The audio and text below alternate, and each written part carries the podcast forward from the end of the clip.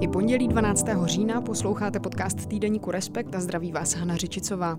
I dneska jsme vybrali tři témata a vy uslyšíte o knize Normální lidi autorky Sally Rooney, která právě vychází u nakladatelství Argo, o desetiletém výročí Instagramu a eurokomisařce Věře Jourové a státech Unie, které dost možná nefungují jako perpetuum mobile.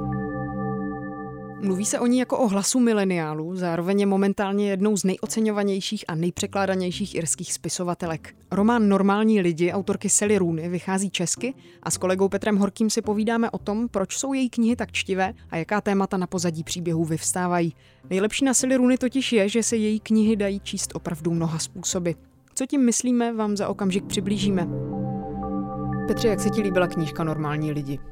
Normální lidi se mi líbilo, líbili moc, přičemž musím říct teda, že mi trošku splývá to první čtení, když jsem to četl v angličtině před rokem a půl, potom seriál, který jsem viděl v létě a český vydání, který se mi dostal, jehož novinářský výtisk se mi dostal do rukou asi před týdnem, tak, tak eh, vlastně každá ta věc byla trochu jiná zkušenost, ale líbilo se mi to moc. People that I write about um, tend to be kind of precariously situated in the economy.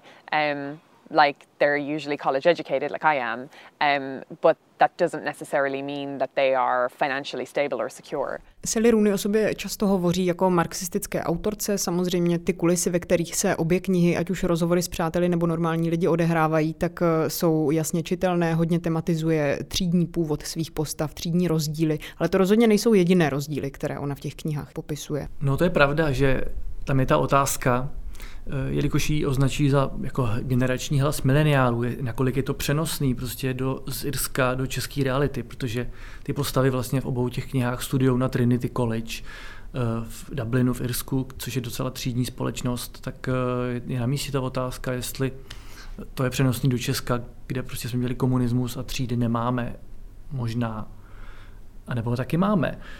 Takže se o tom marxismu hodně mluví, nebo o těch třídách, protože ona o sobě mluví jako o marxistce, ale těch eh, rozdílů, který on akcentuje v těch knihách, je mnohem víc než jenom třídní rozdíl.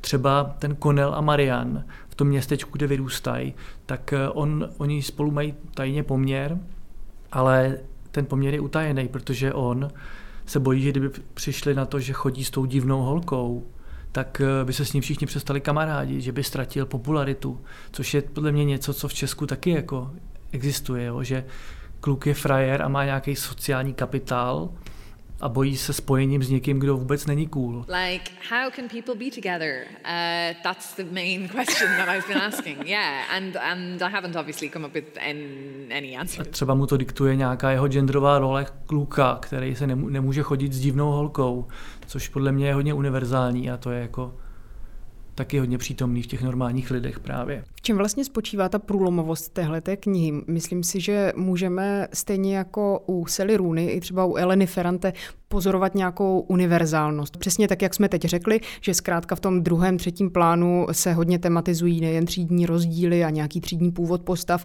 gender a sexualita a tak dál. Obě tyto autorky ale můžeme číst vlastně pouze jako román. To, že se někdo chudý seznámí s někým bohatým, když to hodně zjednoduším, to už tady bylo.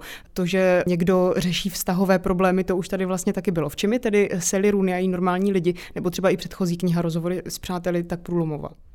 No, já myslím, že není průlomová v těch myšlenkách. Feminismus tady byl, už je tady s náma dlouho, marxismus tady je s náma taky dlouho, uh, ale stejně jak si ty zmínila Elenu Ferrante, tak Růny umí to, že vlastně do banálního příběhu o mladých lidech a o lásce, což je čtivý, vděčný téma, ona prostě vloží uh, vážný společenský témata a člověk si toho ani nemusí všimnout při čtení, že prostě je do sebe dostává. But at the end of the day they are both really just very normal and nothing that happens to them is exceptional at all. Everything that they undergo is just like mundane.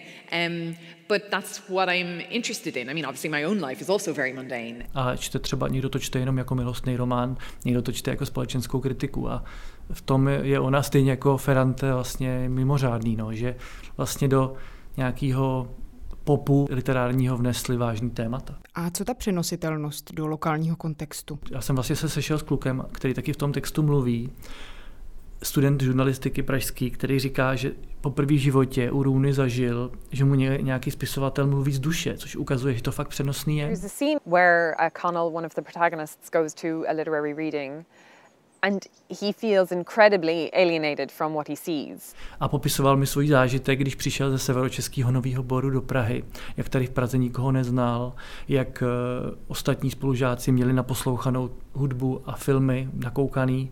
A on si připadal, že nezná ty společenské kódy, jak se zapojit do kolektivu.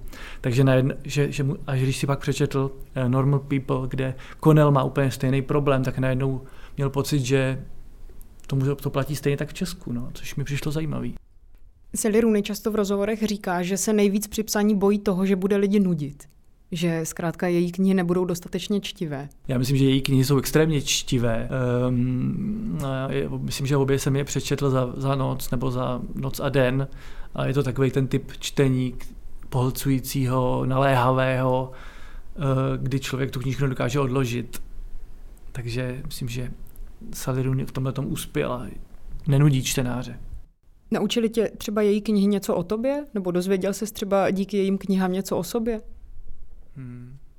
No, eh, určitě jsem se zamýšlel nad tím, eh, nad středoškolským kolektivem, ve kterém jsem vyrůstal já, co tehdy bylo ten správný sociální kapitál, kdo byl frajer, jak se lidi navzájem čím se uráželi, z čeho, co bylo nepřijatelný a co dneska už třeba je celkem přijatelný. Za mýho středoškoláctví třeba nikdo se neodvážil vyautovat jako gay, což dneska vím, že na té naší škole už se děje. Takže nad tímhle jsem přemýšlel při čtení. Nebo fat shaming, tehdy byla naprosto běžná věc. Dneska řekl bych, že už je to něco jako tabu naštěstí.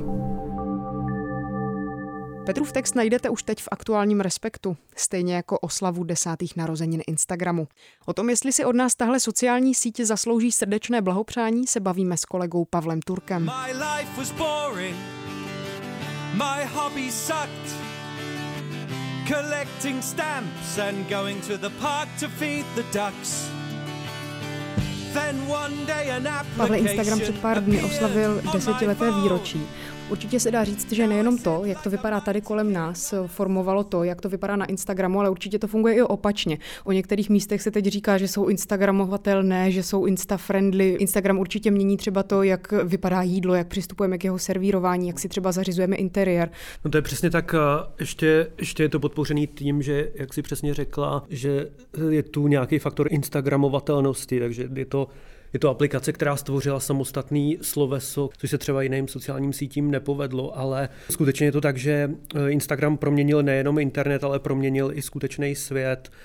A to je to vlastně první a velmi názorná jako aplikace nebo platforma, který se to tak povedlo, protože během těch desátých let jsme sledovali další, který vlastně, ať už je to Uber, Airbnb, jsou vlastně všechno myšlenky z virtuálního světa, které se začaly jako přenášet a velmi výrazně ovlivňovat podobu fyzického světa nebo světa, v kterém žijeme. A u toho Instagramu je to velmi podobný a týká se to opravdu nejenom gastronomie, nejenom cestování, týká se to, týká se to módy, týká se to interiéru, interiérového designu, ale zároveň se to týká i toho, jakým způsobem pohlížíme na svůj život, nebo to, co se svého života chceme vypíchnout, to, jak svůj život chceme kurátorovat a to, co se svého života chceme nabídnout ven. A to je do velké míry dáno architekturou té sítě, je to do velké míry dáno uh, Natyrelem, zakladatele Kevina Systroma a je to, je to samozřejmě dáno i estetikou fotografie a e, určitýma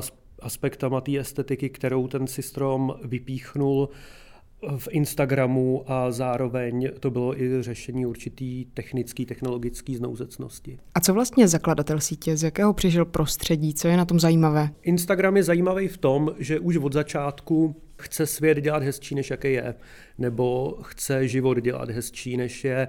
A to je, jako, to je idea, s kterou startoval od začátku, protože Kevin Systrom je eh, člověk, který má eh, který je rozkročený vlastně mezi uměleckým světem a světem technologie a byl takový už za studií, což jsou třeba jako velmi zajímavé informace z jeho života, dospívání a budování Instagramu přináší letošní kniha No Filter od novinářky Sarah Fryer, která vlastně velmi pečlivě reportovala a velice jako čtivou formou schrnula tuhle tu dekádu, tuhletu dekádu Instagramu a v ní právě ukazuje, jak důležitý je Systrom jako člověk, který ani tak moc nezapadá do technologického světa a ani zároveň nezapadá ani tak moc do uměleckého světa. Ale Instagram eh, je vlastně fenomenální v tom, že v tom roce 2010, kdy byl spuštěný, tak řešil jeden technologický problém a to je ten, že fotografie na tehdejších mobilních telefonech eh, byly prostě hnusný.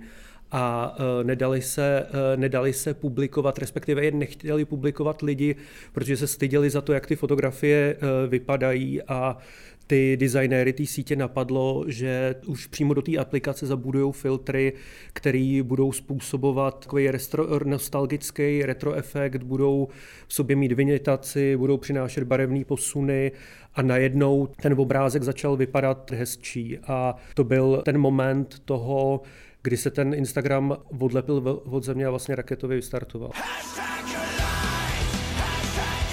Takže ono se dá vlastně mluvit o tom, že nějakým způsobem demokratizoval fotografický svět i pro amatéry Instagram, ale to už vlastně teďka tak vůbec není. Ta síť prošla opravdu celou řadou změn. Když se podíváme na ten začátek, nebyly hashtagy, nebyly influenceri, nebyly tam vlastně ani tak hezké a kvalitní fotografie, jaké tam vlastně můžeme vidět třeba teď v posledních letech. To takhle je a to je daný tím, že eh, ten Instagram velice, jako velice záhy a velice brzy eh, vycítil to, že ten jako nejužší a nejintimnější vztah, který člověk bude v desátých letech mít, tak to bude vztah s jeho telefonem.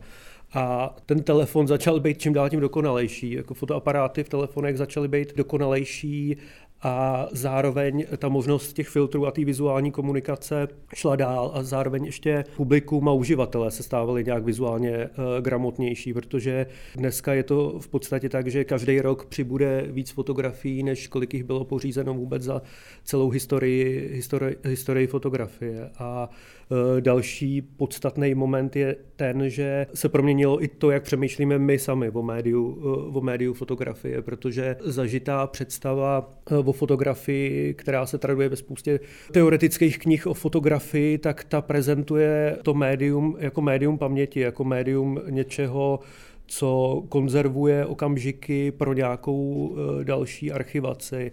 A ten eh, jako současný internetový svět, který je vlastně reprezentovaný Instagramem, ale následně třeba i Snapchatem, kde ta fotografie měla omezenou životnost, eh, tu fotografii proměnil v nástroj okamžitý komunikace a v nástroj něčeho, co se ukazuje a zároveň se zapomíná v ten daný moment, což je taky jako důležitý prvek v proměny toho vztahu fotografie a uživatele. Ty sám jsi uživatelem Instagramu? Ne, já nejsem uživatelem Instagramu.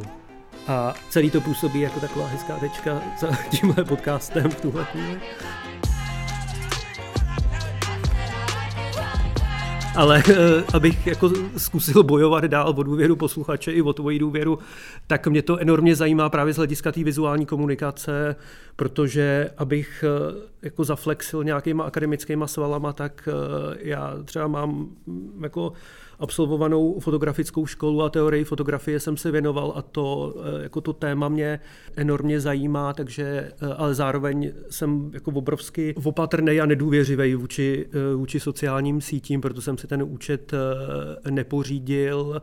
A je to daný i tím, že Instagram má spoustu specifických problémů, který jsou jiný, než mají v ostatní sociální sítě, jako třeba jako Twitter nebo Facebook, což se dá ilustrovat třeba i na tom, že Instagramu se docela dobře vyhly všechny skandály, které byly spojeny v roce 2016 s manipulovanýma volbama ve Spojených státech a vlastně ne úplně zaslouženě ale ta sítě minula, což bylo daný jak technologickým aspektama, protože v té době ještě byla navržená tak, že to, jak tam bylo obtížný, jak si sdílet ten obsah, po případě vkládat eh, odkazy, tak eh, nebylo tak efektivní pro šíření eh, dezinformací nebo vytváření virálního efektu.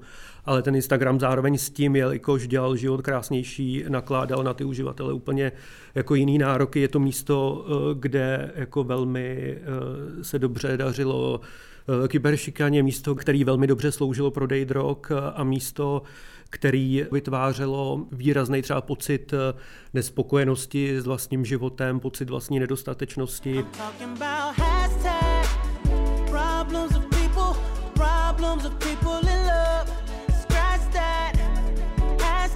Pocit toho, že životy ostatních jsou zajímavější než ten můj, což třeba jako, jako v posledních týdnech jako perfektně mapuje dokument Social Dilemma, kde uh, vlastně i jedna zakladatelka Instagramu, programátorka z užšího jádra těch prvních čtyř až sedmi zakladatelů, která ten, ten Instagram velmi brzo opustila, tak uh, tam vlastně velmi dobře popisuje, jak se ten Instagram proměnil z té estetické platformy v podstatě v největší obchodní nákupní centrum současnosti a nejsilnější marketingový nástroj, jaký kdy jako dějiny stvořily. Pavla na Instagramu sice nenajdete, naši redakci ale ano, jako Respekt.cz. Pokud chcete, sledujte nás, označujte nebo nám třeba napište. Na závěr tip na rozhovor kolegyně Kateřiny Šafaříkové s eurokomisařkou Věrou Jourovou. Ta je místo předsedkyní pro hodnoty a transparentnost Unie a dohlíží na dodržování principů právního státu v zemích EU. O tom taky Brusel pod jejím vedením vydal první souhrnou zprávu. Jak se členským zemím daří tyto principy dodržovat a co konflikty Jourové a maďarského premiéra Viktora Orbána? Prozrazuje Kateřina. Viktor Orban has clashed with one of the EU Commission's vice presidents, demanding she be sacked. After Vera Jourova claimed Hungary's media landscape was alarming and of Orban himself, I would say he's building a sick democracy. Kateřino, ty se pořídila pro aktuální číslo Respektu rozhovor s místopředsedkyní Evropské komise Věrou Jourovou. Ona se nedávno v německém tisku vyjádřila o maďarské demokracii Viktora Orbána, že je nemocná. Bavili jste se i o tomhle? Bavili jsme se o tom, ona použila termín il demokraci, protože ačkoliv to tedy bylo pro německý týdeník, tak Věra Jourová mluvila anglicky a vlastně narážela na to, že Viktor Orbán, to bylo její vysvětlení, eh, velmi často tvrdí, že on buduje neliberální demokracii, čili anglicky illiberal demokracii. A ona vlastně použila tenhle ten obrat a řekla, že podle jejího chápání a znalosti Maďarska má ten dojem, že ta demokracie eh, není neliberální, ale il ve smyslu nemocná, čili vlastně to byla taková jako hra se slovy z její strany, ona o tom i tím, tím způsobem mluvila a vlastně to bylo docela uvěřitelný rozhodnutí. Jak se tam vlastně cítí? Ona přichází z vlastně docela malé středoevropské země, dejme tomu, přichází z České republiky. Jak se ve světě Evropské unie cítí? Myslím, že už docela dobře. Ona o tom jakoby ve smyslu komfortně, ona o tom i tím, tím způsobem vlastně mluvila a zase je to trochu eh, znát z toho, jak se vyjadřuje. Třeba vlastně popisovala, jakým způsobem hodnotila samozřejmě Maďarsko, kterém jsme se bavili nejvíc a konkrétně, a proto o tom mluvím, nouzový stav, který maďarská vláda vyhlásila na jaře kvůli koronaviru a tehdy byla Věra Jourová pod takovým tlakem, aby vlastně vůči Maďarsku ona nebo její tým samozřejmě inicioval další řízení pro porušení Evropské smlouvy právě proto, že se to vypadalo, že ten nouzový stav je vlastně v rozporu s nějakými pravidly mantinely právního státu, na, na který ona vlastně musí dohlížet z hlediska tady toho svého portfolia. I recognize that uh, Prime Minister Orbán won the elections and I just said that uh, Uh, we need to see in all the member states, including Hungary, that there are all the conditions in place to guarantee the people the free and fair choice. No a ona to neudělala a já jsem se jí na to ptala, bavili jsme se o tom a ona řekla, že vlastně to bylo proto, že si vzala přesně maďarskou ústavu, konkrétní zákony, přesnou definici uh, nouzového stavu, to, v jaké formě ho schválil maďarský parlament, znala situaci ze střední Evropy, věděla, jak k tomu přistupovaly jiné země, jak samozřejmě Česká republika a neudělala to, zdůvodnila to právě tím letím. A mám pocit, že se jí daří, nebo to jsou její slova, ale ona je o tom minimálně přesvědčená, že vlastně se jí daří zachovávat objektivitu nebo nestranost. To znamená, že ví, jaký je maďarský problém, ale zároveň, že se snaží na každý ten jednotlivý případ dívat relativně čerstvýma očima, aby netrestala aktuálně Maďarsko za nějakou minulou chybu. No a jak jsou na tom země Evropské unie s dodržováním pravidel obecně? Tam byla zajímavá věc, kterou ona zmínila a kterou jsem i dala do podtitulku toho rozhovoru, který vyjde, a sice, že řada zemí, zejména tady těch eh, západoevropských, nabila dojmu, že právní stát, tedy ta pravidla že máme nějaké instituce ve státu, které musí být vzájemně v rovnováze, nemůžou být eh, jaksi oslabovány eh, jedna na úkor druhé, musí být nezávislé a tak dále, a že mezi ty instituce patří nezávislé soudy, nezávislá média. No a že tedy ta západoevropské státy nabyly dojmu, že prostě právní stát se v den jedna nastaví a od té doby to jede, už se o něj nemusíme starat, prostě je to takové, jako ona použila přímo termín perpetuum mobile a její zpráva, vlastně to znamená jeden z těch důvodů, proč eh, jsme s Věrou Jourovou ten rozhovor udělali, tak její zpráva o stavu, teda přehledová právního státu v zemích Unie, vlastně ukazuje, že ne. To znamená, že každý ten stát má eh, nějaké problémy. Je mezi těmi jednotlivými zeměmi podstatný rozdíl, jakého typu a jak hluboké ty problémy jsou, nicméně jsou víceméně všude. To znamená, Maďarsko je relativně známý případ, ale co já jsem třeba nevěděla, tak je, jsou jisté pochybnosti o nezávislosti třeba státních zástupců na úrovni jednotlivých spolkových zemích na politice například. Nebo ve Švédsku dramaticky poklesla důvěra lidí v to, že stát je schopen zajistit bezpečnost těch občanů. To znamená, že dodržuje zákony, které vlastně tohleto sledují. A takhle bych mohla pokračovat. Čili skutečně to, je to tak, že to nikde v té zemi není perfektní. No a jak to, že to tak je? To, to snad nikdo nekontroluje, že to takhle může jít na volnoběh, když to tak řeknu? To je další vlastně zajímavá věc a sice, že to chápání právního státu a co to vlastně znamená, je v každé zemi trošku jiné. Ona sama mluvila o tom, že vlastně největší rozdíl uh, panuje tedy podél té bývalé železné opony mezi uh, východem a západem.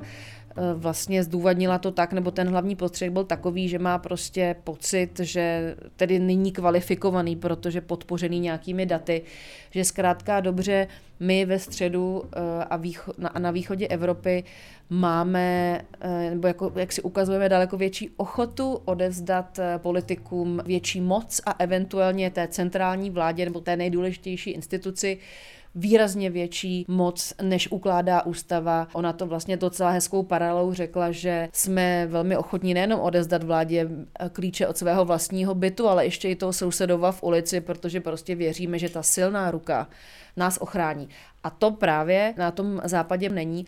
No a navíc se tam právě ukazuje, že to chápání, co je teda vlastně nezávislé médium, nebo co je vlastně nezávislý soud, jestli nominace poloviny ústavního soudu dolní komorou parlamentu je ještě nezávislost, nebo už není, takže tohleto chápání je v každé zemi jiné trochu a ta zpráva mimo jiné má teď vést k tomu, že si to ty jednotlivé vlády vlastně s Věrou Jourovou a s ostatními budou ujasňovat, abychom tady měli v tomto smyslu nejenom čistý, ale i rovný stůl. Jaký je výhled?